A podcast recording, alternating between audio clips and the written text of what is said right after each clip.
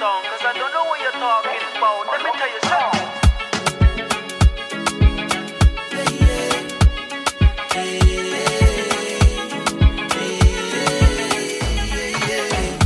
Hola Romy, Hi. Feminine Embodiment Coach. Spreek ik het goed uit? Ja, Oké, top. Fijn dat je bent aangeschoven. Bijzondere ontmoeting, vind ik wel. Eh, ja, want we kennen elkaar Mhm. niet. yes. Tenminste, we hebben geen verleden. Eh, het is voor het eerst dat wij een fysieke verbinding maken met elkaar. En natuurlijk heb ik jou uitgenodigd omdat ik meer wil weten over, eh, over wie jij bent en wat je allemaal doet. Dus welkom. Dankjewel. Vind je het spannend? Ja, wel een beetje, ja. Ja? Ja. Oké, ik ga mijn best doen om die spanning zo laag mogelijk te houden. Hoe gaat het? Goed. Ja? Gaat goed, ja. Wat betekent dat? Ehm, ja, leuk dat je dat vraagt. Tenminste, ik voel dat er bij mij een goede lading, een goede energie achter mijn antwoord zit van ja, het gaat goed. Mm. En dan, dat voel ik, kan ik dan ook echt voelen van het gaat goed. Mooi. En in de vorm dat ik dan ook eerlijk ben over wat ik voel. Want als ik bijvoorbeeld je me dit zou vragen en ik zou me niet goed voelen, Mm. Ja, dan zou ik eerder naar mijn ge- gevoel luisteren en zeggen van, nou, het gaat nu even niet zo goed. Mhm. Maar nu was hij wel van, ja, het gaat echt goed.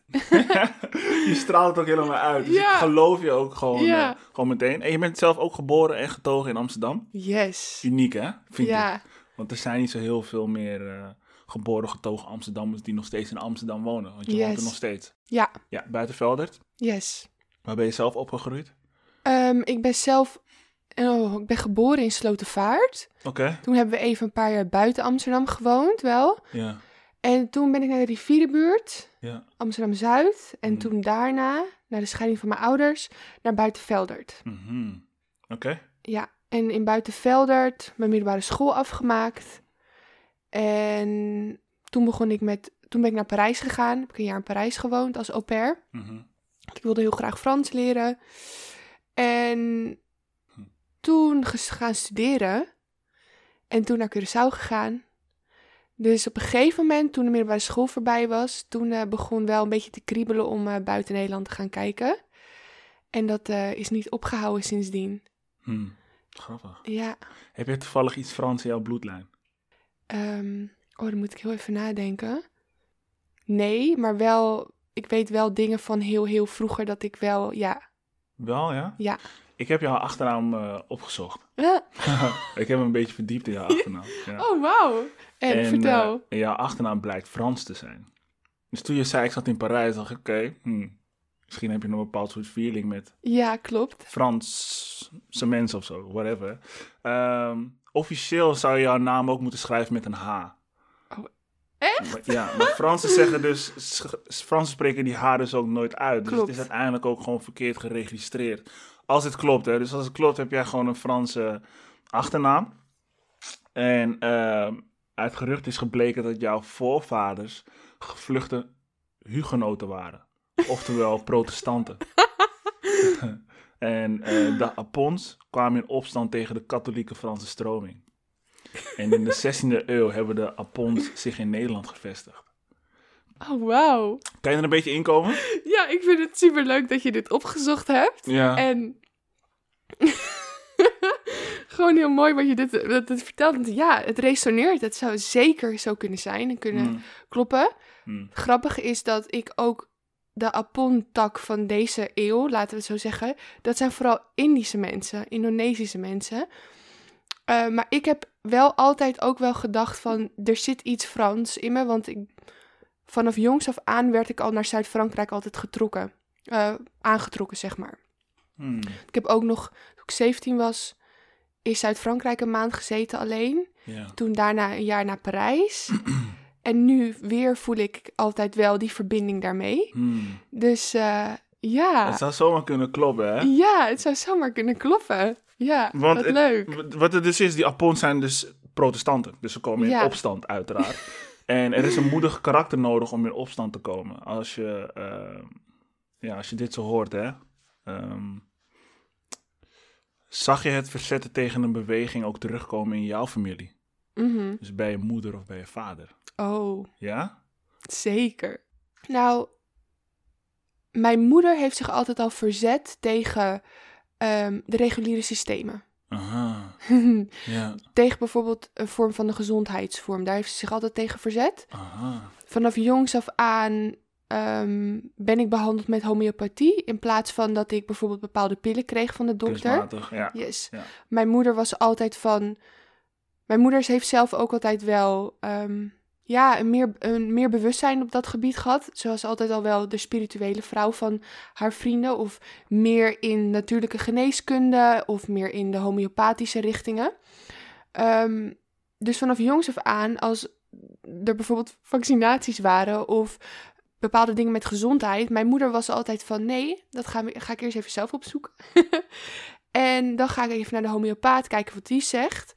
Dus ik heb ook bepaalde vaccinaties. Ehm, die je als kind moet krijgen op een bepaalde leeftijd, heb ik niet gehad. Of later gehad. In de zin van als je dus uitrekent meer onderzoek doet, dan was het ook wel handig om het later te doen. Zo heeft mijn moeder zich daar wel altijd tegen verzet. En eigenlijk op het moment dat ik mijn ehm, awakening kreeg, toen werd mij ook geadviseerd van, ja, als je dit gezondheidsprobleem wilt oplossen, dan moet je zoveel jaar voordat je zwanger zou willen worden, zou je Mhm. terug moeten komen. Ja. En dan mag je aan homo- hormoonkuren gaan beginnen. Ja. En ik zat daar in het ziekenhuis en ik dacht, nee. Dus ik verzette me ook heel erg tegen ehm, het advies van de gynaecoloog, maar Mhm. ook van de dokter, van de dokter waar, waar, waar ik van tevoren naartoe was geweest.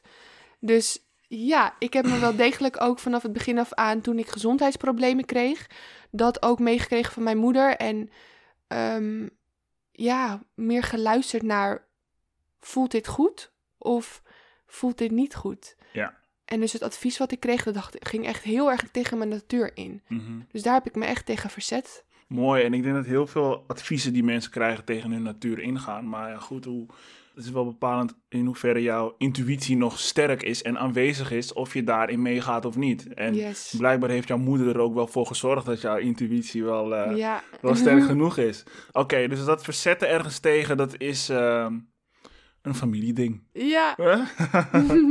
ik zie je dan niet per se als iemand die zich ehm, verzet tegen een beweging, maar wel iemand die kiest om het anders te doen. Dus Klopt, eh, ja. niet kunstmatig, Mhm, maar natuurlijk, mhm. homeopathisch. Yes. Hoe is het bij jou zo begonnen dat jij deze richting op wilde gaan?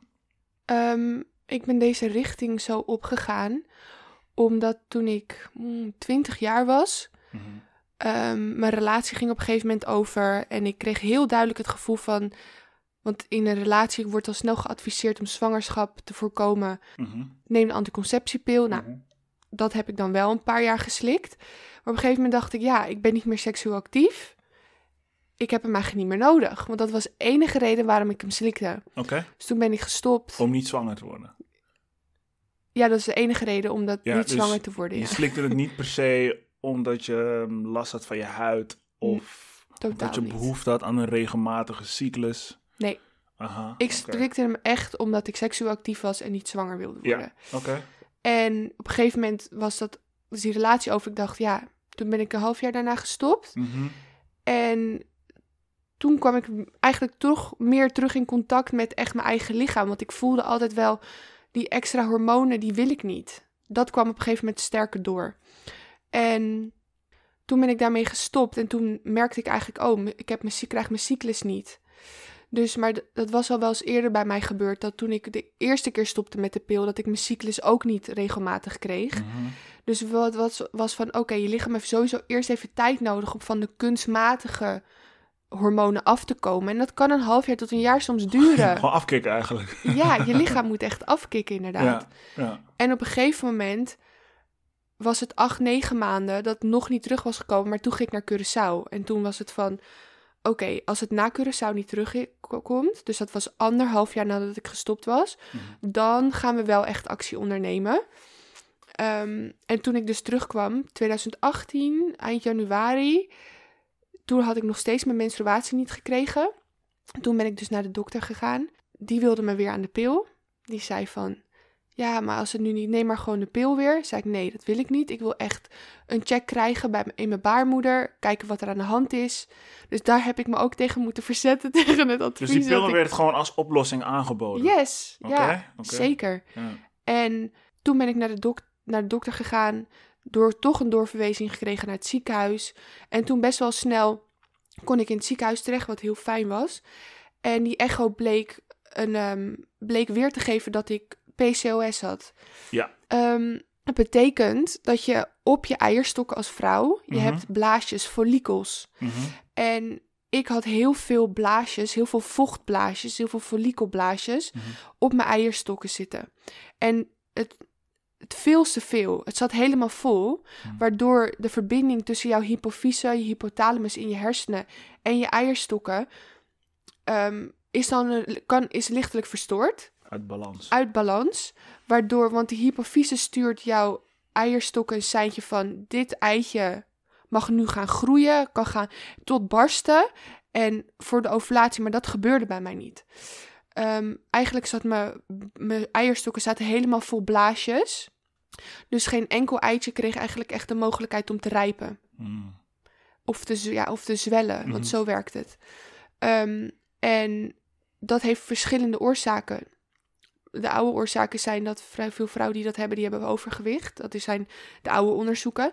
Maar de afgelopen vijf, tien, vijf tot tien jaar is er meer onderzoek naar gekomen. Ook dat vrouwen die afgetraind, veel sporten, hoog testosterongehalte hebben, veel cortisol hebben. Want uiteindelijk, hoe ik er onderzoek naar heb gedaan, de kern is ehm, voor de, de vrouw dan die zoals ik gebouwd is, die dat dan krijgt, veel te veel stress heeft aangemaakt. Want als jij als vrouw leeft met heel veel stress in jouw lichaam, dan voelt jouw lichaam zich niet vrij om te menstrueren. Want jouw lichaam geeft letterlijk aan, het is niet veilig voor jouw leven, in welke gezondheid jij nu bent, om zwanger te worden. Dus dat werkt ook weer samen met de natuur. En toen ik dat dus meer ben gaan opzoeken allemaal, wat ik nu verteld heb, toen dacht ik, maar er moet toch ook een normale manier zijn hoe dit te genezen is. Er was altijd een dieper weten in mij dat het gevoel had van, dit, de cyclus is iets natuurlijks. Dit moet ook natuurlijk op te lossen zijn. En toen ben ik ja, via social media, media, vooral Instagram, op, in die tijd zat ik echt mijn resources van mensen te doen die op social media al dit al vrijgaven. Mhm. Zo ben ik toen bij een orthomoleculair therapeut gekomen. En die heeft mij heel wat bijgeleerd over hoe ik met mezelf kon omgaan. Want het mooie was wel dat ik al heel veel wist over voeding. Want de studie die ik deed lag daar ook in lijn mee. En over gezondheid. Ik leefde eigenlijk super gezond altijd al. Maar ik had bepaalde patronen en de manier van leven die ervoor zorgden dat ik gewoon heel veel stress had. En dat kwam ook weer door de privé-situaties die ik had, ehm, waardoor ik me ging uiten in ehm, ja, afleiding zoeken, omdat ik eigenlijk zoveel pijn van binnen had. Mhm. Niet geconfronteerd wilde worden met mijn innerlijke wereld, met Mhm. mijn binnenwereld. Mhm. Dat ik er maar alles ging doen om de buitenkant mooi, zo mooi mogelijk te laten zijn. En wat waren een van jouw afleidingen? Sporten. Ja? Sporten, heel veel sporten. Mm. Zo begon ik toen ik 19, 20 was. Echt met vier tot vijf keer per week sporten. En soms twee keer per dag. En ook diëten. Ehm, gewoon altijd nieuwe eetpatronen uitproberen. Maar wel, in, met, wel met de hoofddoel van calorierestrictie. Dus eigenlijk streefde ik een beetje naar het plaatje wat we veel op social media zagen een paar jaar geleden. Dus de afgetrainde buik, de sixpack, de getrainde benen. Daar was ik een beetje naar aan het streven in die, Mhm. in die jaren. Mhm. En toen ik op een gegeven moment dus meer ging uitzoeken van... Oké, ik heb geen menstruatie niet. Wat moet ik nou gaan doen om ervoor te zorgen dat het terugkrijgt? En dat, dat waren voor mij de eerste stappen om die patronen van mij aan te pakken... om dichter bij, ehm, ja, bij mezelf te komen. Mhm. Dus waarom wil ik zoveel sporten? Waarom wil ik zoveel diëten? Waarom voel ik die behoefte om alles zo perfect te doen? En waarom wilde ik dat die tijd doen? Omdat ik eigenlijk zoveel pijn had van bepaalde gebeurtenissen in mijn leven.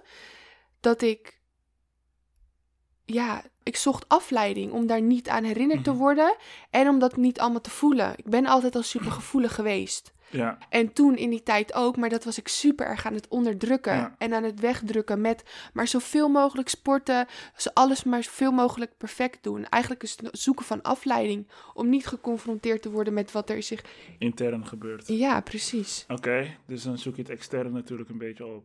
Ja, En ik denk dat iedereen wel zo'n zo'n afleidingen heeft. precies. Op Ja. zijn manier. Ik heb het met gamen heb ik het heel erg. Mhm, Ehm, ja, je hebt ook mensen met overgewicht. mhm. Ja, ik geloof erin dat als je overgewicht hebt, dat het, eh, het komt door een afleiding dat je hebt opgezocht.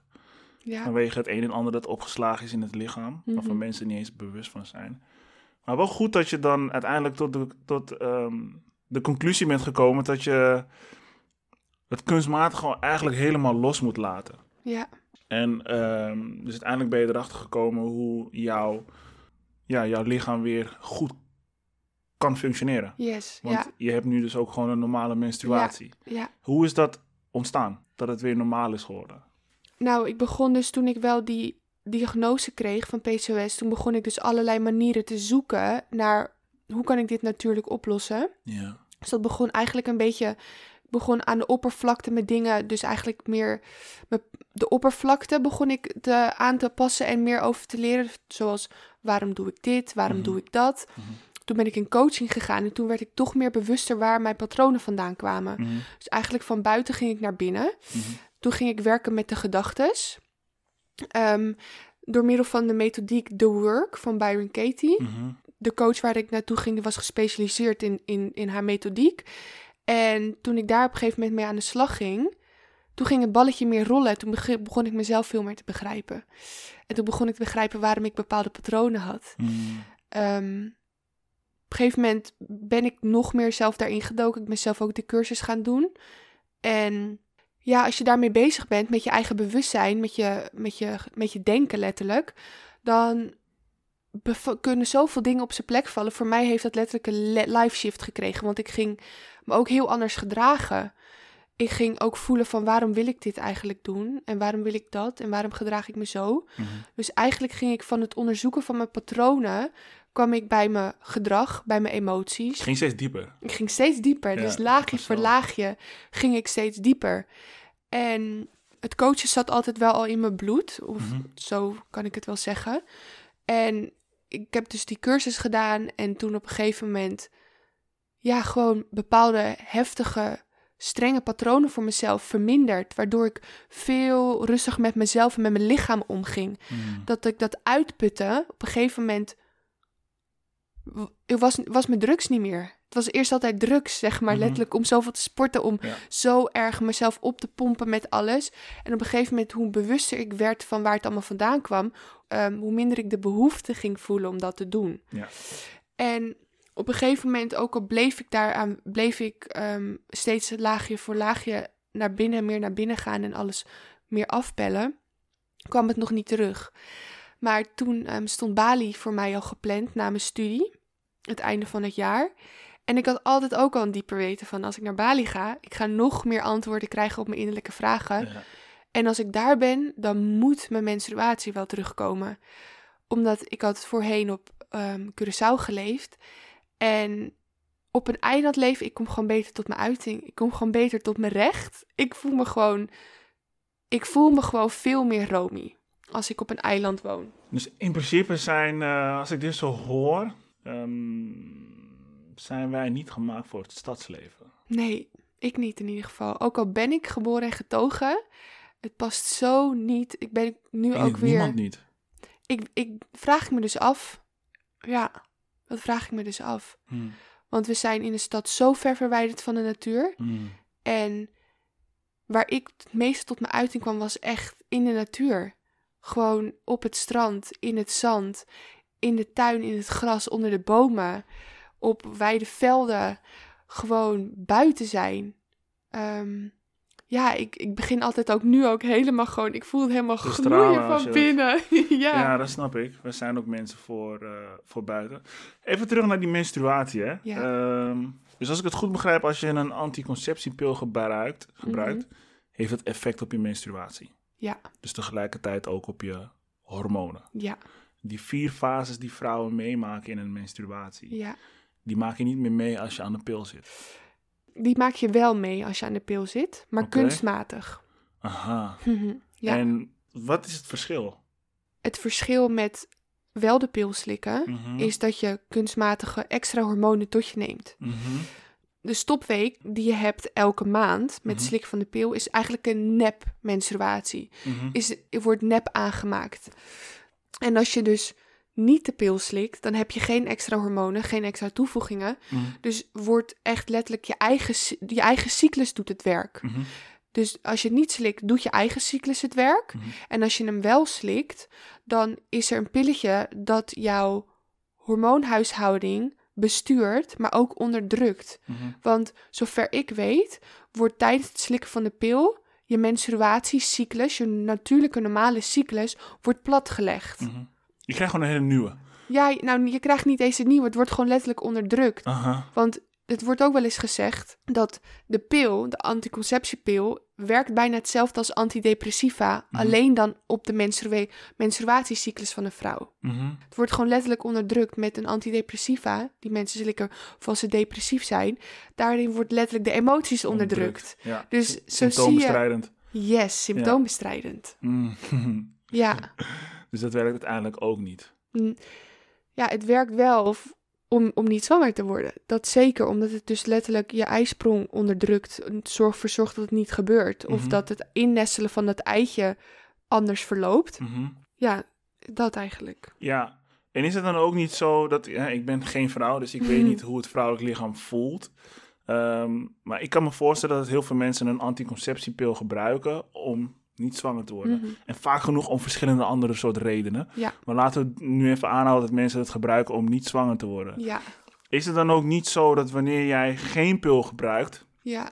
dat je veel beter naar jouw lichaam weet te luisteren? Zeker. Dat je veel beter weet wanneer je het meest vruchtbaar bent en wanneer niet? Yes. Oké. Wat is dan toch de reden dat mensen voor de pil kiezen? Omdat ehm, het is een beetje well known in de Mhm. maatschappij. Op onze leeftijd al, als we Ja. rond de 14, 15, 16, ik zou mijn god niet weten wat nu de leeftijdscategorie is, maar Mhm. dat je seksueel actief wordt, wat echt wel bekend is, is als je seksueel actief wordt, dan heb je iets nodig om je te beschermen. Mhm. En ehm, al heel gauw is het van nee, we willen geen condoom, want dat is niet prettig, dat is Mhm. niet lekker. Mhm. Mhm. Dus de anticonceptiepil is al in de Ideaal. maatschappij en de gezondheidszorg het eerste dat zo woep, letterlijk naar voren wordt geschoven Ja. bij jou. Ja. Het is gewoon een beetje. eh, ehm, als je bijvoorbeeld eh, verkouden bent Mhm.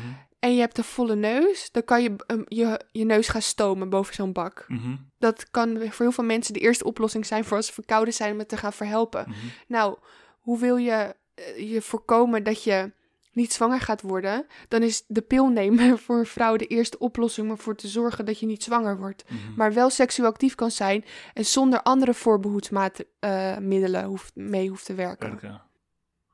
Hmm, het is voor de hand liggend. Ja, het is voor de hand liggend, precies. Ja. Ja. Hoe zou jij het doen als je zelf een dochter hebt? Wat voor gesprek zou daaraan vooraf gaan? Oh, dat vind ik mooi dat je dat vraagt. Ehm, ik denk, denk daar toevallig de laatste tijd best wel vaak over na. Ehm, Hm. Als ik zelf een dochter zou krijgen, als zij voor het eerst ongesteld zou worden, zou ik in ieder geval haar uitleggen hoe het allemaal werkt, wat het allemaal is, de vier fases, ehm, wat, het, wat de menstruatiecyclus eigenlijk een gro- hoe een groot onderdeel is dat voor het vrouwelijk lichaam Mhm. en ook vooral voor het vrouw zijn. Mhm. En ook wanneer de ijsprong zich plaatsvindt. Dus voordat als ze seksueel actief gaat zijn, ik hoop dat niet dat, dat ik dan misschien dan haar dat dan hoef te vertellen, maar ook misschien ook weer wel, want hoe vroeger hoe beter. Mhm. Om te weten van dan en dan ben je op je meest vruchtbaar. Mhm. Dus als je dan seksueel actief wilt zijn, doe het dan met voorbehoedsmiddelen. Mhm. Dus gebruik een condoom of voor een andere methodiek die er die in die tijd dan gaat zijn. ja, ja, ja. Behalve dan het toenemen van extra hormonen. Dus ik zou haar eigenlijk alles uitleggen van A tot Z. Mooi. En vooral haar leren hoe ze in tune kan gaan leven met, die, met de cyclus. Want dat Mhm. is super belangrijk, want dat heb ik mezelf nu aangeleerd. Maar als ik kijk naar, als we dat nou eens vanaf 14, 13 jaar als een vrouw of eerder haar menstruatie voor het eerst krijgt, dat, dat vrouwen, dat meisjes les krijgen over hoe de menstruatiecyclus, hoe een effect dat heeft op je emoties, op je humeur, op je energielevel. Als je dat vanaf jongs af aan al leert, dat vrouwen zo dicht mogen blijven bij hun eigen vrouwelijke natuur, dan zou een heel groot gedeelte de pil niet eens meer willen nemen, omdat ze al die kennis hebben van en voelen en in, in lijn en in tune leven met hun lichaam en voelen van nu en nu nu ben ik vruchtbaar. Want ik ben nu een paar jaar verder en ik voel nu precies wanneer ik vruchtbaar en wanneer, wanneer ik wel vruchtbaar ben en wanneer ik niet vruchtbaar ben. Mhm. Ik vind het hele goede, want ik heb natuurlijk ook een dochter. En ik denk Mhm. dat haar moeder hier heel veel kennis over heeft. Ja. Eh, dus ik hoef het misschien ook niet te doen. Maar het is wel fijn om het te weten voor het geval ik wel eh, die voorlichting zou moeten geven Mhm. over haar lichaam. Ja. Ehm, blijkt het ook niet zo te zijn dat een vrouw die de pil slikt... Mhm. ehm, hoe leg ik dit heel goed uit? Als een vrouw de pil slikt, eh, kan ik haar misschien aantrekkelijk vinden. Op het moment dat ze niet de pil slikt, kan het zo zijn dat ik haar niet meer aantrekkelijk vind. Heb je dat eerder gehoord? ja, er gaat wel iets rinkelen bij me Dus het wil niet zeggen dat ik, Ja. dat ik het leuk vind omdat ze de pil slikt. ja. Nee, ze is een bepaald soort type vrouw omdat ze die pil slikt. Ja, om, bedoel je dan hiermee te weerleggen dat je letterlijk kan veranderen dat als je wel en hem niet slikt? Ja. Ja, want dat is echt zo. Het heeft effect op je energie uiteraard. Letterlijk. Het heeft Aha. effect op heel veel dingen. Het heeft effect op je humeur, op Ja. je emoties. Ja. Ik ehm, kan me nog wel herinneren dat ik me redelijk vlak voelde. Ja. Ehm, ik heb altijd wel emo- veel ups en downs gehad, omdat Mhm. ik een heel sensitief altijd al wel ben geweest. Ehm, maar letterlijk toen ik stopte, begon ik wel te veranderen, ja. Mm. Ik begon voor mijn gevoel veel meer mezelf te zijn. Mhm, mhm. Veel meer natuurlijker te zijn. Ja. Dat, ik zeg altijd wel, op het moment dat het echt uit begon te werken, dat mijn lichaam het natuurlijk ging doen, voelde ik dat een beetje de lucht openbrak. Mhm. Donkere wolk boven mijn hoofd ging weg. Ja. Dus wat jij zegt, ja, een, als bijvoorbeeld je vriendin, ja, je hebt een relatie, je vrouw slikt de pil, of je vriendin slikt de pil, ze stopt ermee en ze verandert het ineens compleet. Mhm. Ja, dan kan het zijn dat, dat er dan op een gegeven moment geen klik meer is. Het is wel mogelijk. Maar alsnog, naar mijn zien, is het eigenlijk alleen maar mooier voor de vrouw zelf. Ja, voor de vrouw is het fantastisch. want zij uiteraard, wordt ja. meer zichzelf. Ja, ja, En als jij als man dat dan niet bij jou past, dan is het ook aan jou van waarom, om dat zelf te onderzoeken in plaats van meteen de deur uit te stappen. Ja, ja. Gewoon zelf op onderzoek uit wat gebeurt er nu, wat, wat vind ik wel niet leuk of wat Mhm. past wel en wat niet. En als je dan wat dieper bent gegaan met jezelf en met elkaar en dan het nog steeds niet aligned is, oké, dan mag je kiezen allebei voor jezelf. Mhm. En dan mag je eerlijk naar elkaar zijn en naar jezelf van, past dit nog wel bij wie ik ben? En soms is dat wel zo en soms is dat niet zo. Ja. Ja, dan moet je gewoon weer door. Iedereen ontwikkelt op zijn eigen, op zijn eigen tempo, Ja, precies. zeg ik zomaar. Oké. Ehm, jij bent dus feminine. Feminine. hey, dat woord, hè? Maar goed. Jij bent dus een feminine embodiment coach. Yes. Ja, jij helpt vrouwen met het doen van diep innerlijk werk. Ja, Onder andere door het hele van de baarmoeder. ja. Eh, daar wil ik zeker meer over weten. Eh, dat is compleet nieuw voor mij. Mhm. En het kan zeker een interessante zijn voor de luisteraars. Dus daar komen we nog op terug. Mhm. Eh, maar het woord embodiment Ja. zit in de titel. En dat betekent dus belichaming. Mhm. Wat betekent het lichaam voor jou?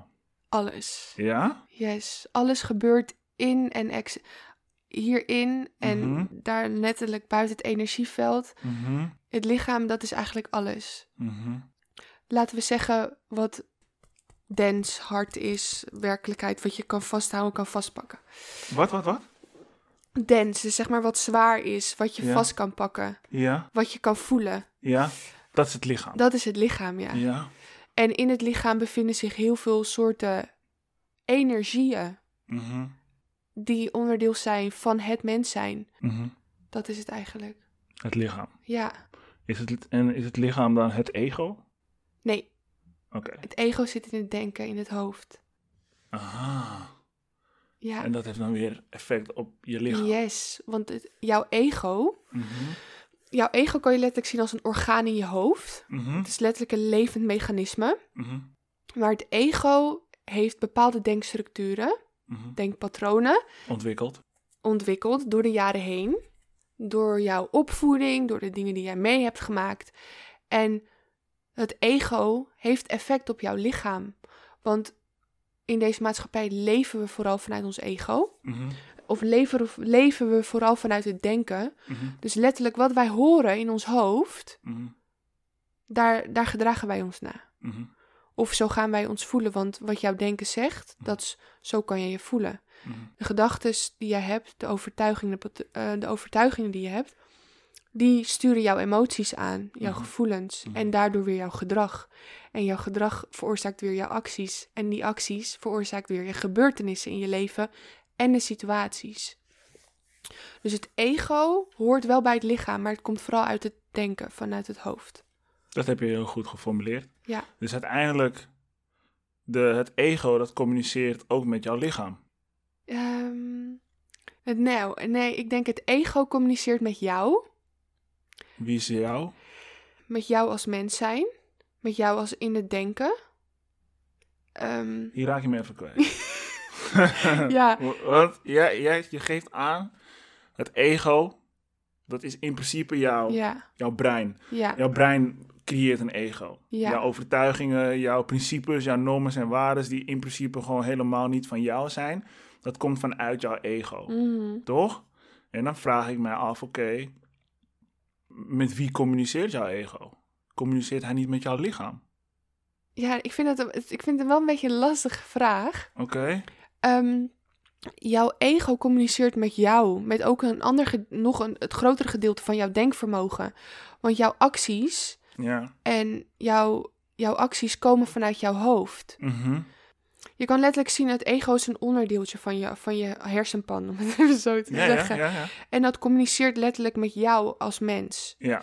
Ehm, dus ik zou niet daadwerkelijk zeggen dat het ego communiceert met jouw lichaam, Mhm. maar het ego is een onderdeel in jouw hersen, in jouw hoofd, in jouw denken. Mhm. Dat communiceert met jou als persoon. Jou als Mhm. persoon kan je dus ook letterlijk als een orgaan zien. Mhm.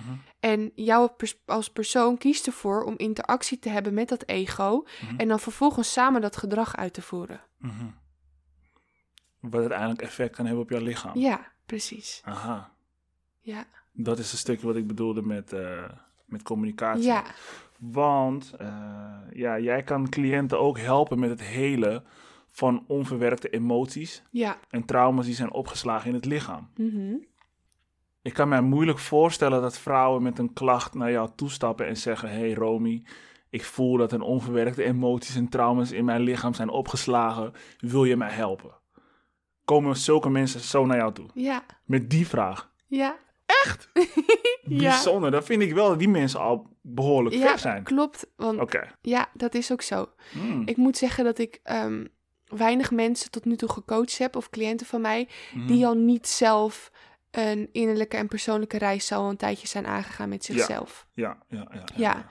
Ehm, Jij bent ook niet de therapeut die wordt aangeraden bij een, eh, bij een huisarts bijvoorbeeld. nee, want daar ben ik niet bij aangesloten. Ik zit echt in het alternatieve circuit en ook Dat wel in het ik. zelfstandige circuit. Nee, maar ik bedoel meer, weet je, ik denk dat die mensen die misschien er ook nog niet eens klaar voor zijn, Mhm. Yes. denken, oké, wat is dit Ja. voor next level eh, Ja. gebeuren? Ja. je kan het inderdaad wel een beetje next level noemen. Want Mhm, ehm, ik ben zelf natuurlijk ook aan de oppervlakte begonnen. mhm. Ehm, en op een gegeven moment, toen ik een beetje klaar was met de oppervlakte, toen was het van, ja, maar volgens mij is het wel iets emotioneels. Volgens Ja. mij is het wel iets energetisch, omdat ik toen meer ging zoeken naar wat zijn de emotionele en energetische betekenissen of oorzaken achter het hebben van kiestes op je eierstokken Mhm. of in het algeheen PCOS. Wat zijn kiestes? Ja, dat zijn wat ik net wat ik al eerder uitlegde. Dat zijn die blaasjes. Dus eigenlijk Oh, ophopingen op je eierstokken. Mhm, Ehm, gewoon letterlijk, je kan het zien als bonkjes die helemaal opgehoopt zijn, die niet helemaal volledig gerijpt zijn. mhm, mhm. Toen ik daar meer ging naar opzoeken in dus het emotioneel, energetisch, spirituele manier. Toen ik die betekenis las, toen dacht ik, oh shit, dat zou nog best wel zo kunnen zijn. Mm. En toen dacht ik, ja, daar wil ik wel meer van weten. Want ik wil gewoon dat dit weer gaat werken. Want Ja. als er één ding is wat ik wil, is zelf moeder worden. Zelf kinderen. Dus toen ook met dit nieuws, dat ik dit nieuws kreeg, op een of andere manier het grootste onderdeel of een van de belangrijkste dingen in mijn leven, werd tegen mij gezegd dat het niet meer mogelijk zou zijn. En dat was wel een domper voor mij. Want ook als je als vrouw dus ehm, je menstruatie niet regelmatig is.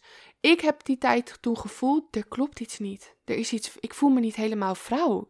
Ik voel me niet helemaal natuurlijk. Er was altijd al iets dat ik miste. Mm. En nu ik dus ook de cliënten die ik help en die dus ook onregelmatige menstruatie hebben of andere hormonale klachten hebben, die, die herkennen zich daar ook in. Die zeggen, ja, ik voel me gewoon niet helemaal, niet helemaal vrouw. Ik voel dat iets van het vrouw zijn niet werkt, niet zijn werk doet. Ja. En ja, dat is gewoon super belangrijk dat dat werkt. Want de menstruatiecyclus, de hele vrouwelijke cyclus, is een onderdeel van het mens zijn. Dus hetzelfde dat als je als vrouw hoort dat je niet vruchtbaar bent, dan heb je altijd, er klopt iets niet. Er iets, iets is niet, klopt niet met mij als vrouw. Dat, en het is hetzelfde als de man te horen krijgt van het zaad dat jij hebt, dat, is, dat werkt niet goed. Dus Hoe zou ik je als man voelen als, als je dat te horen krijgt? Hoe zou jij dan je voelen als man? Een vraag aan jou. Ja, weet ik niet. Als jij het, het ligt eraan wat, jou, wat, jou, wat jouw wensen zijn. Kijk, als jij zoiets te horen krijgt, ben je, kan je teleurgesteld zijn. Ja, Maar je bent alleen maar teleurgesteld als je een bepaalde verwachting hebt. klopt, En als je die verwachting niet hebt, kan je niet teleurgesteld zijn. klopt. En ik kan mij heel goed voorstellen dat dit een ding is wat bij heel veel mensen een, een verwachting is. Mhm, Het is natuurlijk Ja, dat wij ons willen voortplanten. Dus ja, ik kan mij voorstellen dat het een, eh, dat het een heel pijnlijk moment kan zijn. ja, Maar als ik het, om het goed te begrijpen, ik ga, ik ga naar de dokter, oké, blijkt, het kan geen, ik kan geen kinderen krijgen, of Mm. mijn zaad is niet sterk genoeg, of wat de bewoording daar ook voor is. En dan gaan we vragen van, oké, en nu? Toch? En vaak als we dan gaan van, oké, en nu? Dan komen er allerlei opties voorbij die kunstmatig zijn. yes. Maar er Ja. komen zelden opties voorbij die natuurlijk zijn. Mhm. Wat kunnen wij doen om ervoor te zorgen dat die opties veel vaker voorbij komen? Jij en ik, wat zouden wij kunnen fixen? Zelf eh, niet meteen toehappen op wat er je aangeboden wordt via de dokter. Mhm, Maar eerst het ook tegen de dokter zeggen: Dank u voor uw informatie. Ik kom Mhm. er een keer bij terug. mhm. Dat je ook eerst zelf buiten het eh, medische circuit gaat zoeken wat de mogelijke oplossingen zijn. Ja, Want de dokter geeft, heeft in die tijd, een paar jaar geleden, mij maar één optie gegeven. En ik wilde meer opties. Dus Ja. niet de medische optie, maar de natuurlijke optie. Ja. En dat werd niet prijsgegeven in, deze, in dit circuit, in dit systeem. Ehm, dus wat mensen kunnen doen, ja, niet meteen toehappen, maar ook zelf op onderzoek uitgaan. Zelf eerst op het internet gaan zoeken, wat heb ik nou eigenlijk? En wat kan ik buiten omdat mijn medicatie wordt aangeboden, nog meer doen om ervoor te zorgen dat dit geneest en dat dit heelt? Want zelfs voor mannen zou je, dat weet ik niet, maar waarschijnlijk kan je ook bepaalde dingen nemen om ervoor te zorgen dat je dan als man ge- gezond zaad hebt. Maar zelfs daar zijn ook voor mannen weer natuurlijke opties voor om dat te doen. ja, Want uiteindelijk heeft het onze vruchtbaarheid, zoals wel als voor vrouwen en voor mannen, heeft te maken met hoe wij omgaan met onszelf. Met wat wij in ons lichaam stoppen. Met wat wij denken, met het gedrag dat wij uitvoeren. Want een hormoondisbalans voor vrouwen heeft veelal ook te maken met het niet voldoende hebben van bepaalde mineralen en vitamines mhm, die we extra mogen toenemen. Mhm, En als je bijvoorbeeld een vrouw bent die superveel stress heeft, stress breekt zoveel af mhm. in het lichaam, zoveel vitamines en mineralen af, dat je dat dus extra toe moet gaan nemen om voor te zorgen dat het weer in balans komt. Mhm. En zo is hetzelfde voor mannen. Stel als een man heel erg gestrest is, en ik weet toevallig wel een paar tips, omdat ik iemand vroeg op Instagram die daar wat over deelt. Bijvoorbeeld die telefoon, die al die straling van je telefoon, als je telefoon veel in je zak draagt, dat heeft effect op je zaadkwaliteit. En ook bepaalde mineralen en vitamines. Als je als man die tekort hebt, dan, werkt, dan is je zaad gewoon niet gezond. Dat is eigenlijk net zoals bij een vrouw. Logisch. Ja. Ja, dus dat is ook een van de redenen waarom we minder op ons telefoon moeten zitten. Ehm, in ieder geval minder dicht bij ons lichaam moeten dragen. ja, En ook de stralingen, dus ehm, geen 4G of gewoon als je in huis bent alleen op wifi en niet die andere netwerken gebruiken. Want ja, wel degelijk, letterlijk alles is energie. Dus als jij deze energie continu bij jou draagt, en vooral bij, bij, je, bij je geslachtsdeel, Ja. dan heeft dat natuurlijk heeft dat effect. Zelfs als vrouwen hun telefoon bij hun borst zouden dragen. Of als je continu je telefoon naar je hoofd hebt. die- die- Of ja. hier bij je hart. Dit is, heeft, straling is nou eenmaal wel een feit, toch? Ja. Dus dat, dat heeft zeker effect op. Er zijn altijd van dit soort aanpassingen die we kunnen doen voor, om ervoor te zorgen dat ons lichaam zijn normale werk gaat doen. Dus om misschien nog even terug te komen op je vraag is, buiten, ook wel buiten de box gaan denken. Zelf gaan onderzoeken, zelf je onderzoek gaan doen. En kijken wat dan het beste voor jou voelt om te doen. Er zullen wel degelijk mensen zijn die niet het natuurlijke circuit willen volgen. En die liever een pilletje nemen. En dat is eigenlijk ook helemaal prima. Ja, iedereen zijn levensweg Precies, uiteraard. Dat moet ja. iedereen helemaal zelf weten. Ja. Ehm, dus oké, als ik het goed begrijp, hè, om het even kort, eh, Mhm. kort te sluiten. Heel zwart-wit. ja. IVF hoeft niet. Nee. Oké, dus iedereen kan kinderen krijgen. Ja. Ik ben geen dokter of ge- geen arts natuurlijk. Ik kan niet volledig zeggen nee. Mhm. Ehm, want ieder mens heeft andere complicaties. Iedere vrouw zal met een andere verschillende redenen onvruchtbaar zijn. Of Mhm. op dat moment niet vruchtbaar. Mhm. Of geen regelmatige cyclus hebben. Maar ik denk dat een groot gedeelte van de vrouwen die aan IVF worden gezet. Dat die ook natuurlijk opgelost kunnen worden. Want zo was het bij mij ook zo. Ik zou ook aan IVF zou moeten gaan. En ik zou ook extra medicatie moeten kunnen nemen. En nu ben ik zoveel jaar verder en hoeft het gewoon niet. Ja, Ja, jij bent gewoon het ideale voorbeeld van dat het gewoon niet hoeft. precies. Prachtig. Ja, Ja. het hoeft niet. Zeg maar, hetzelfde is dat als jij hoofdpijn hebt, je kan ervoor kiezen om een paracetamol te nemen, Hm. maar je hoeft het ook niet te doen. Nee, Je kan ook het andere doen, is in bed gaan liggen, gordijnen dicht, muziek uit, gaan slapen. Dat Ja. is ook letterlijk een medicijn. Ja, het Dus is maar welke, welke je wil kiezen. ja, precies. Oké, en je helpt vrouwen dus ook met het innerlijk werk doen door het helen van de baarmoeder. Ja, Dat vind ik interessant, want dat, is, dat heb ik nog nooit gehoord zelfs. Nee, ik zag het echt voor het eerst toen ik op jouw Instagram keek. Eh, maar ik wil wel graag weten hoe het komt dat die baarmoeder überhaupt geheeld moet worden. Mm, mhm. Hoe kan dat? Nou ja, ik snap. Ik heb inderdaad ook wel eens nagedacht van, oh, die line die op mijn website staat. Mhm. Mensen die nog niet ehm, in, in dit gebied zitten, die denken echt, what the fuck? Ja, Wat is Zeker dit? mannen, weet je. Mannen Ja, hebben niet zo heel veel te zoeken op jouw website. N- Nee, nou misschien zal er heus wel eens een keer een man voorbij komen, zoals jij. Ja, ja, ja. Maar ehm, eigenlijk als je dus al verder naar ehm, ons kijkt als mens zijn, ons lichaam, Mhm. en uit welke energiesystemen wij bestaan, Mhm, ehm, dan is, we hebben chakra's, mhm. energiebanen. En ehm, dan ga je dus wel meer in het energetische en het spirit. In, nu noemen we het spiritueel. Ik vind dat ook altijd weer een beetje zorgen voor verdeling. Maar zo nu noem- noemen we het dan even spiritueel. Maar in Ja, de zo'n dualiteit. Yes, precies. Du- dat creëert polariteit en dualiteit, maar Mhm. uiteindelijk, nou, we zijn allemaal spiritueel en alles is energie. Ja. Alleen daar mogen we nog allemaal gaan komen. Ja. Maar we hebben dus zeven chakras in ons menselijk lichaam zitten. Mhm, En de eerste twee chakra's, de root en de sac- sacrale chakra, ehm, de root en de sacral, die zitten in de baarmoeder. mhm. En die hebben bepaalde eigenschappen. Ehm, en die, die behouden bepaalde eigenschappen. En bepaalde energieën en bepaalde levels, niveaus, whatever, hoe je het ook kan noemen. Die te maken hebben met het doen van diep innerlijk werk. Mhm. Want deze twee chakras staan bijvoorbeeld voor veiligheid. Je veilig voelen als mens zijnde, als vrouw zijnde. Ehm, staat voor je verbinding met jezelf, maar ook met de aarde, met de natuur. Ehm, met je sensuele kant van, van het mens zijn. Ja, met je aarding, met je connectie, met je intuïtie. Ehm, met je kracht, met je daadkracht. Met je gevoel, met je emoties. Ehm, daar staan deze chakras eh, een beetje kort gezegd voor.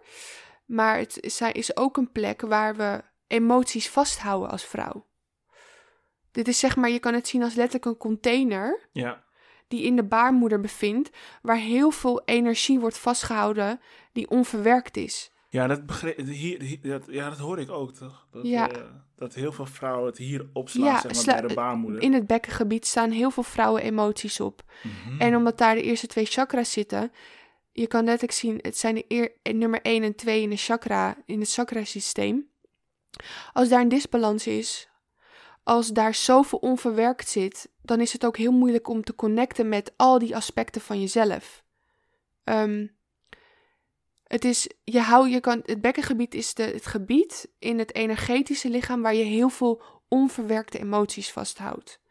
En als ik kijk naar mijn eigen, mijn eigen reis, ik heb aan al die dingen die ik net opnoemde, heb ik zelf moeten werken om connectie te krijgen met die baarmoeder. Mhm. Want in de tijd dat ik dus eigenlijk zo gedisconnect was met mezelf en alleen maar met het plaatje aan de buitenkant bezig was, had je mij ook niet moeten vragen: ben jij geconnect met je baarmoeder? Dat ik ook echt een, een wenkbrauw opgetrokken van: wat de fuck bedoel jij nou weer? Mhm. Ja, ja, dat Want- snap ik. Ja. En ehm, ja, aan de hand van meer te weten te komen over het vrouwelijk systeem en over de menstruatie en ook meer dus dieper in te gaan op de chakra's en op het energetisch emotionele lichaam dat we hebben als mens. Mhm. Ja, kom je bij die onderwerpen van voel je je veilig als vrouw?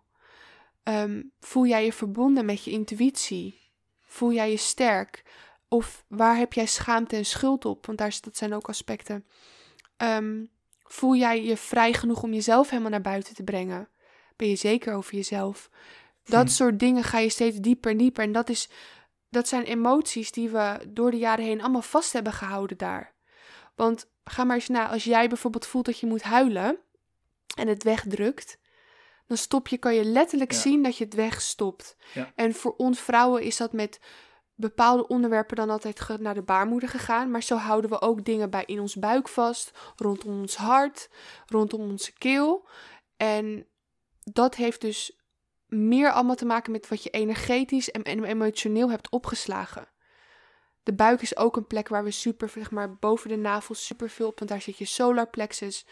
Al deze energiepunten in ons lichaam, daar houden we bepaalde emoties vast die in lijn zijn met die energiepunten. Want elk energiepunt, elke chakra, heeft een, een bepaald eh, subject, een bepaald onderwerp, Mhm. die weer uit bepaalde allemaal dingen sta- bestaat. Dus je kan letterlijk zien, als jij schaamte voelt en dat wegdrukt in jezelf, dan gaat dat daarheen. Zo kan je het even makkelijk zien. Ja, ja. En als je ehm, geen eh, onzekerheid, veel onzekerheid hebt en dat weg aan het drukken bent in jezelf, dan gaat dat naar je buik, toe, naar je solar plexus.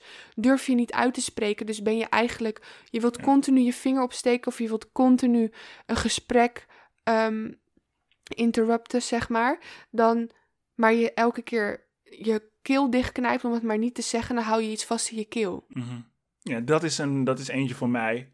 Dat mijn keel Mhm. chakra, Ja, om het zo maar te zeggen, nog niet helemaal geheeld is. ja, Ehm, en zo heeft iedereen misschien wel Ja. bepaalde punten waar ze aan moeten werken. ja, En als ik nu een keer deze uitleg hoor geven over het hele van de baarmoeder, dan ga ik ook nadenken van oké, ja, dat is wel een hele logische. Want als je kijkt naar onze geschiedenis, Mhm. waarin wij leven momenteel in een vrij gedomineerde mannenwereld, ja, waarin vrij veel vrouwen zich onveilig kunnen voelen, ja, omdat ze misschien een bepaalde emotie niet mogen voelen, dus moeten onderdrukken. ja, Of bepaalde culturen waarin vrouwen ehm, ja, niet zichzelf mogen zijn, dan valt er heel veel te helen. Mhm. ja. Hmm. Ja, mooi dat je dat zo zegt. Ja, dat is Nog- echt, eh, echt een hele belangrijke om, eh, om daarmee aan de, aan de slag te gaan. Ja.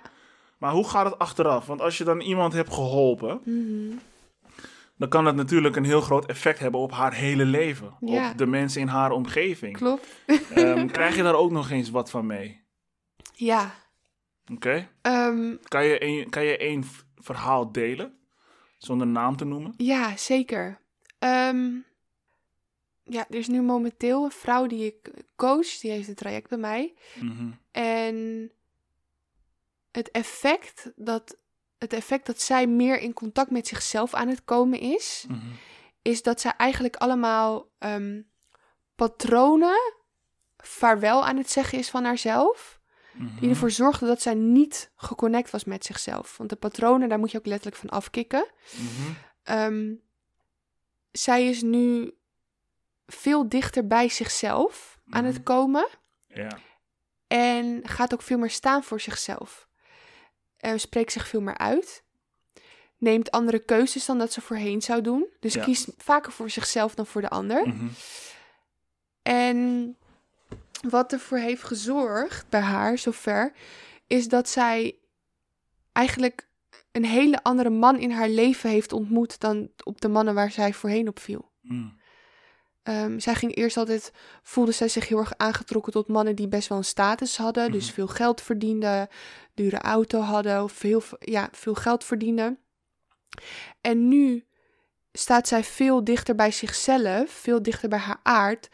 En is ze met iemand die helemaal niet zoveel geld heeft, helemaal niet zoveel om de buitenkant geeft, maar ook veel meer om de binnenkant geeft. Ja, dus ze was eerst geïnteresseerd in eh, externe kracht. Ja, extern. Zij was, want zij zei, ik, ja, maar het voelt veilig een man die veel geld heeft. Hm. En, en toen zijn we daar dus diep op ingegaan. En nu is het zo van, ik heb die veiligheid buiten mezelf niet meer nodig. Want ik begin me doordat we bezig zijn in dit traject zo veilig te voelen in mezelf. Mhm. Dat het gaat om mijn veiligheid in mijzelf. Mhm. En dat de man mij die veiligheid niet per se hoeft te geven. Nee. nee. Ik denk wel dat het enigszins waar is wat ze zegt over het voelt veilig, een man met zoveel geld. Mhm. Maar ik denk dat het voornamelijk veilig voelt voor het ego. Mhm. Ja, En niet voor, voor jouw ziel. klopt. Ja, en op een gegeven moment heeft haar ziel dus behoefte aan meer. En dan, Ja. gaan ze Romy inschakelen natuurlijk. Ja. Aha. Ja, en wat, wat zij nu ook meer tot haar ontdekking is dat zij was ook heel erg streng altijd voor zichzelf, heel perfectionistisch, legde heel veel druk op zichzelf. Mhm. En dat is ze nu langzaam aan het loslaten. En het is, ehm, ja, ze, voelt zich veel minder gestrest, Veel meer gestrest? minder gestrest, Oké.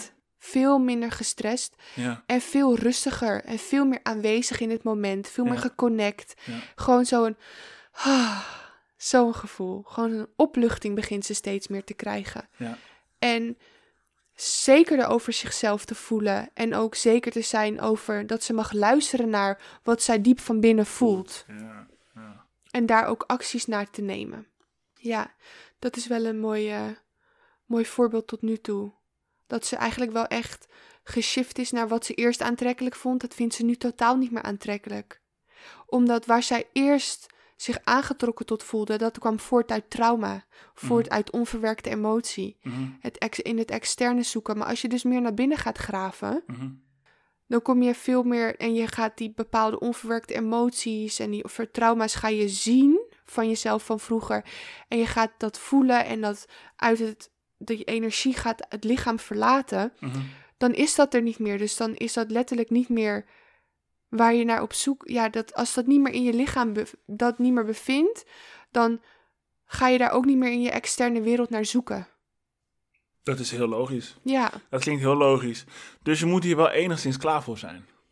Om ook ehm, te beseffen dat het effect heeft op je hele leven. Ja, Je hele identiteit ja, verandert. Ehm, je contacten kunnen Ja. veranderen. kan ja. Alles kan veranderen. Ja, nu je dit zo zegt, denk ik, oh god, mensen die dit kunnen horen denken, oh my god, nee, dat klinkt heel Mhm. tragisch. Mhm. Maar eigenlijk is dat ook gebeurd in mijn eigen leven. Ja, het is ook. Ja, En dan kom ik, zeg ik ook, het, het, het, is, het kan tragisch zijn ja, voor het ego. ja, klopt. Maar uiteindelijk voor, voor de ziel is het, het is de meest grootste verrijking ever. Ja, dat geloof ik zeker. Want op het moment dat ik meer in contact met mezelf kwam, Ja. meer begon te luisteren naar wat mijn lichaam me vertelde, Mhm. of hoe ik me voelde bij bepaalde mensen, Mhm. Hoe, hoe, toen ik daarnaar begon te luisteren van eigenlijk wil ik dit niet en ik doe het toch wel. Toen ik het niet ben gaan doen, creëerde ik zoveel rust en ruimte voor mezelf. Heb ik mensen los moeten laten in mijn leven die niet meer bij mij pasten wie ik nu de dag ben. Maar ik heb er zoveel meer mensen voor teruggekregen. Het is, het is, ik ben, ik heb, ben minder mensen verloren dan dat ik erbij heb gekregen eigenlijk. Ja, ja. Ehm, op het moment dat ik inderdaad mijn ego meer begon ehm, te doorzien. Het is niet dat we nooit meer zonder zouden, want hij zal er altijd zijn. Maar op een gegeven moment kan je hem meer gaan doorzien, kan je hem meer gaan doorhebben. En nu kies ik ervoor om er heel vaak niet naar te luisteren. Op dat moment toen ik dat begon te doen, te doorzien, mijn identiteit een beetje af uit begon te doen, dat ik de jasjes daarvan uit begon te doen, dichter meer bij echt Romy kwam, kwamen er ook mensen op mijn pad die ook net zoals ik waren. Die ook net zo in het leven stonden. Ja. En begon ik dus echt die ziel, zielcontacten te hebben dat ik dacht, nou, ik ken jou volgens mij al heel lang. Mm. En met die mensen heb je ook gewoon meteen een veel, een veel diepere, Diepere band. Ja, ja. omdat het komt, ik ben veel dichter bij mezelf. Ja. Het is letterlijk. Als jij dichter bij jouzelf komt, als ik dichter bij mijzelf kom, als de hele wereld dichter bij zichzelf komt, dan ga je ook mensen aantrekken in je leven die net zo zijn als jij Mhm, en die mhm. ook dicht bij zichzelf staan. Mhm. Want ik kan nu echt vol bewondering kijken naar de afgelopen paar jaar. Hoeveel mensen ik erbij heb gekregen waar ik gewoon echt zoveel van hou. En je voelt dat, hè? ik voel dat. Ja, ik ga gewoon je helemaal zegt, ja. ervan gloeien.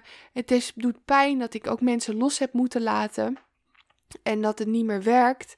Maar dat is nou eenmaal zo. Maar ik. Ja, als je dingen loslaat, dan creëer je ook ruimte voor hetgeen dat op je pad mag komen. Mhm, Dat nog meer bij jou past. mhm. Want de mensen die ik de afgelopen jaren heb ontmoet, en ook vooral op mijn tijd op Bali, ja, dat, dat is gewoon onbeschrijfelijk om eigenlijk te zeggen hoe mooi dat is en hoe, hoe diepe contacten ik met die mensen heb. En echt van die mensen houden, je kent elkaar nog maar twee, drie maanden. Dat is echt bizar. Ja. Ja, dat is, eh, dat is ware liefde, denk ik. Ja, Wa en ware connectie ook. Ja. Ware liefde en ware connectie, want zeg maar, liefde kan ook zo een term zijn van nee, dat doe je toch alleen met je partner. Ik zeg toch ook alleen, ik hou van jou tegen, tegen je, de vriendin of tegen je vriend. Nee, ja, op dit moment in mijn leven, alle mensen die ik om me heen heb, zeg ik gewoon, hou ik gewoon echt heel veel Mhm. van. En zeg ik het ook gewoon tegen. En is het niet meer iets dat je maar alleen behoudt voor dit aspect in je leven. Nee, alles is liefde. En dat is eigenlijk ook de reis naar binnen. En wat, wat ik zie bij mezelf en bij de vrouwen die ik tot nu toe geholpen heb, die komen bij die liefde in zichzelf en die gaan veel meer van zichzelf houden. En ook veel meer van de dingen om zich heen. ja. Wa- Waardoor je die afhankelijkheid van een ander minder gauw nodig hebt. Ja. En dat is ook een beetje ja. hoe ik ehm, relaties zie. Om even snel een, eh, Ja. een ommetje te maken. Ja. Ehm, ken je Jan Geurt? Ja. Wat een baas is dat, hè? Mhm. Ik vind hem echt geweldig. Ja. Maar ehm, Hele mooie boeken. ja, maar hij vertelt ook heel mooi dat eh, mensen vaak een liefdesrelatie dus aangaan. eh, omdat het ego dat op dat moment nodig heeft. Yes. En om dat, dat gevoel van het ego is zo fijn Mhm. dat je het wilt vasthouden. Ja, klopt. Ja, en om het vast te houden ga je allerlei regeltjes bedenken eh, en allerlei afspraken maken met elkaar. Dus je maakt het exclusief. Mhm. En alleen het feit al dat je het exclusief maakt, geeft mij al aan dat het geen relatie is dat bestaat uit onvoorwaardelijke liefde. Ja, mooie. Iets dat exclusief is, daar is voorwaarden voor nodig. Ja. En liefde is onvoorwaardelijk, snap ja, je? klopt. En, en dan zie je vaak in ego-relaties, hè, Mhm. wanneer de een links ontwikkelt en de andere gaat rechtsom, of wat dan ook, of de een krijgt de affaire, of er gebeurt van alles. Mhm. Jij doet mij pijn. Mhm. En dat was niet de bedoeling toen we Mhm. onze relatie gingen starten. Dus, of we gaan gewoon uit elkaar. Ja. Terwijl ik dan denk van, oké, misschien is het handig om eerst te beseffen dat jouw relatie niet is ontstaan vanuit liefde, Mhm. maar ontstaan vanuit afhankelijkheid. Ja. En daar is ook niks mis mee. Ik vind Nee. er helemaal niks mis mee. Maar ik denk dat je dat onderscheid gewoon wel moet maken om samen te kunnen blijven groeien Ja. in, in, eh, in de relatie. En ook Ja. gewoon accepteren van ja, blijkbaar ben ik gewoon afhankelijk. Ja, En precies. vanuit daaruit kan je weer eh, groeien, I guess. Afhankelijkheid is ook helemaal niet, niet erg of zo. Nee, helemaal niet. Het helemaal ligt- niet. Het ligt allemaal aan vanuit waar het vandaan komt, je afhankelijkheid. Hmm. Komt het vanuit een trauma? Mhm. Komt het vanuit een verstoorde hechting? Mhm, Dus de intentie is Dus belangrijk. de intentie erachter is belangrijk. Dan wil ik toch gaan je vragen, Oh. Ehm, wat betekent, hoe zie jij onvoorwaardelijke liefde zelf? Wat betekent het voor jou? Nou, onvoorwaardelijke liefde, ehm, dat betekent dat je van iedereen houdt. Mhm. Van alles en iedereen. Ja, Ook van die vlieg die jou stoort in jouw ja. woonkamer. Mhm. Ehm, en ik zie vaak genoeg dat het niet zo is. Mhm. Ik ben ook vaak genoeg zo geweest dat ik niet van iedereen hou. Ehm, en ook richting de, de, de moeder van mijn kind. Mhm. we hebben natuurlijk onze dingen meegemaakt, onze emoties gehad. En er zijn ook momenten geweest waarbij ik het niet voelde. Mhm. Dat ik van haar hield, zeg maar. Ja, Dus ik ben wel gaan onderzoeken van, oké, ja, waar komt dat vandaan? precies. Want het klopt niet. Dat was mijn volgende vraag. Klopt waar niet. zou dat vandaan kunnen Ja, komen? en dat komt alleen maar uit het feit dat mensen bepaalde eigenschappen hebben waar, waarvan ik mij wil dissociëren. Mhm. Ehm, dat ervoor zorgt dat ik niet van die mensen kan houden. Ehm, dus dan kom ik er in principe achter van, oké, blijkbaar is er dus ook iets in mij Mhm. dat ervoor zorgt dat ik niet van mezelf kan houden. Ja, Ja, en ik denk als je dan erachter komt wat, het allemaal, wat er allemaal speelt binnenin jou en zo, ja, dan snap je ook wat er allemaal speelt in een andere persoon. tuurlijk. Ja, Eh, hoe onredelijk die persoon ook is. Hè. Dus het maakt mij helemaal niet uit wat voor slechte shit jij gedaan hebt. Hoe Ja. ziek het ook is. ja, Want dat mensen doen hele zieke shit. ja, Ehm, als er een punt komt dat jij eh, bewust bent geworden, Mhm. ehm, dan kan ik je misschien weer accepteren in mijn leven. Dus ik heb je daarvoor al, al lang al vergeven, omdat je er toch niks aan kan doen, om het zo maar te zeggen. Omdat je onbewust manoeuvreert door het leven. ja, Maar om weer terug te komen in mijn leven, Mhm. moet ik wel echt gezien hebben dat jij een ander persoon bent geworden.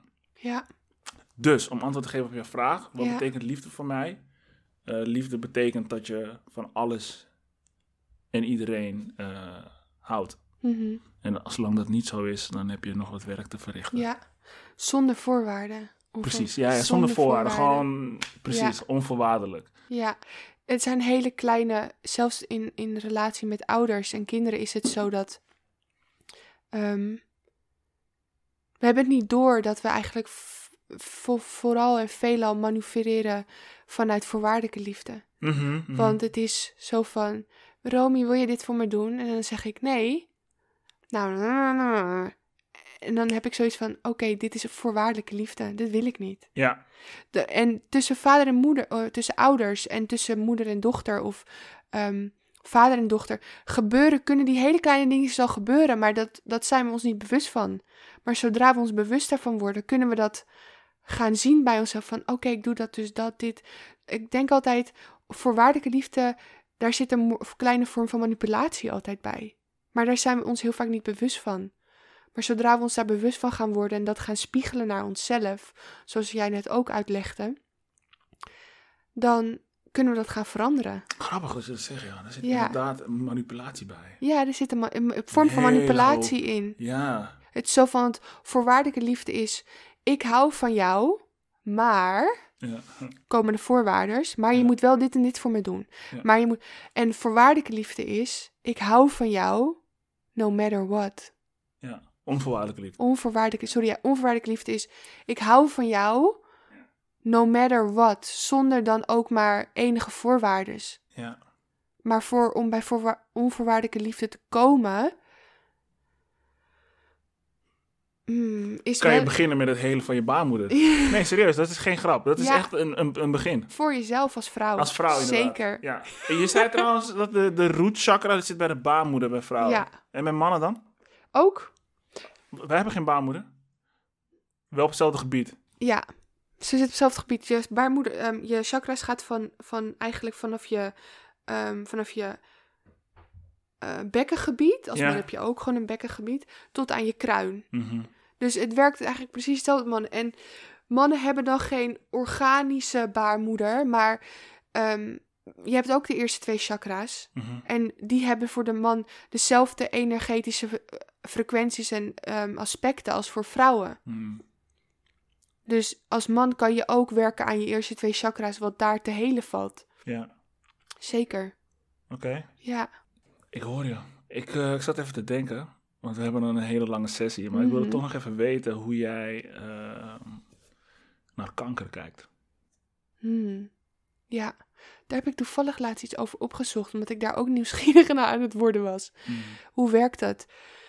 Ehm, kanker heeft, heeft, heeft te maken met heel veel eh, storingen, chemicaliën en, cel, en cel, cellenophoping. En, maar als je kijkt naar de kern, als je zeg maar buiten de verdeling, als je verder gaat kijken, groter gaat kijken, dus meer naar het energetische lichaam, alle ziektes die we krijgen in het lichaam ontstaan eerst buiten onszelf, in ons energieveld. Het heeft mee te maken dat ehm, het opkroppen van emoties zorgt ervoor dat er gewoon energetische proppen in je lichaam komen.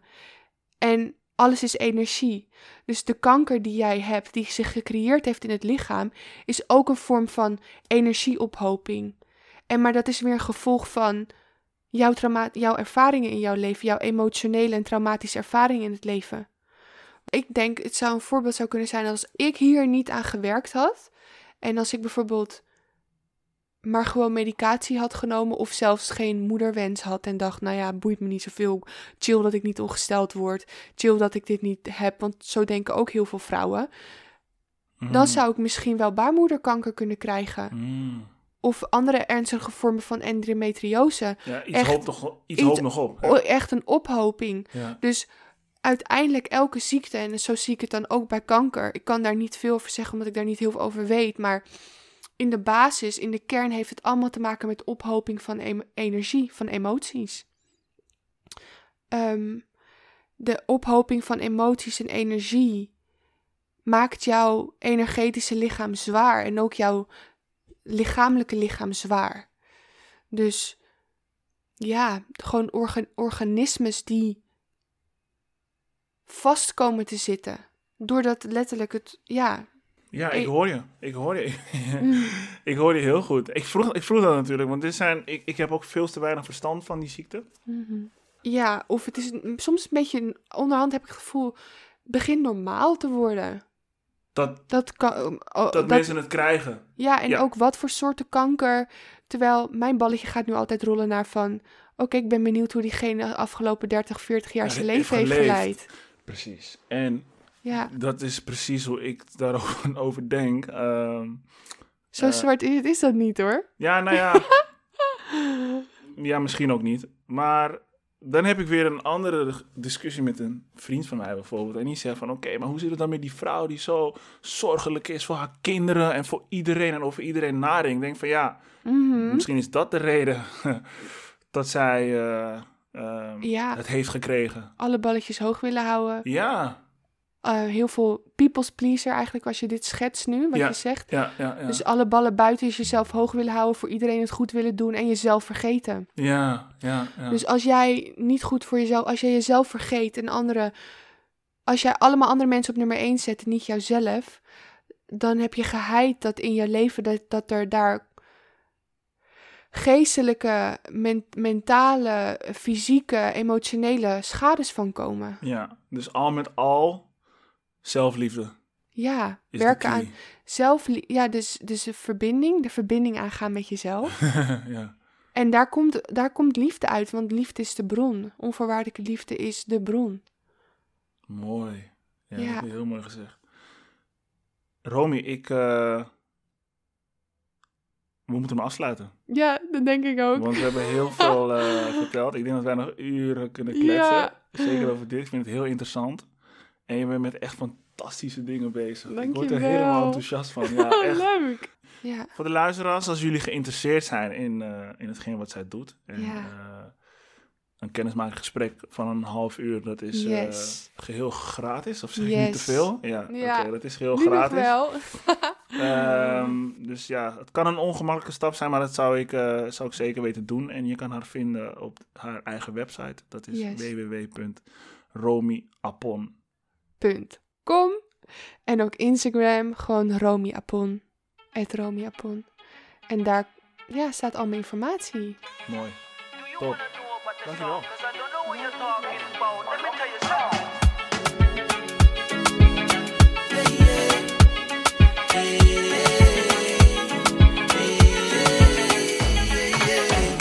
Can I give you my daddy energy? You and some more from me. Some more from me. Higher gratitude is the thing I see. I, I see, baby. Close to my heart is the place to be. It's another song to make you come around. It's another song to make I hold you down. It's another song to make you come around. Come around, make I hold you down. It's another song to make you come around. It's another song to make I hold you down. Another song to make you come around. Come around, make I hold you down.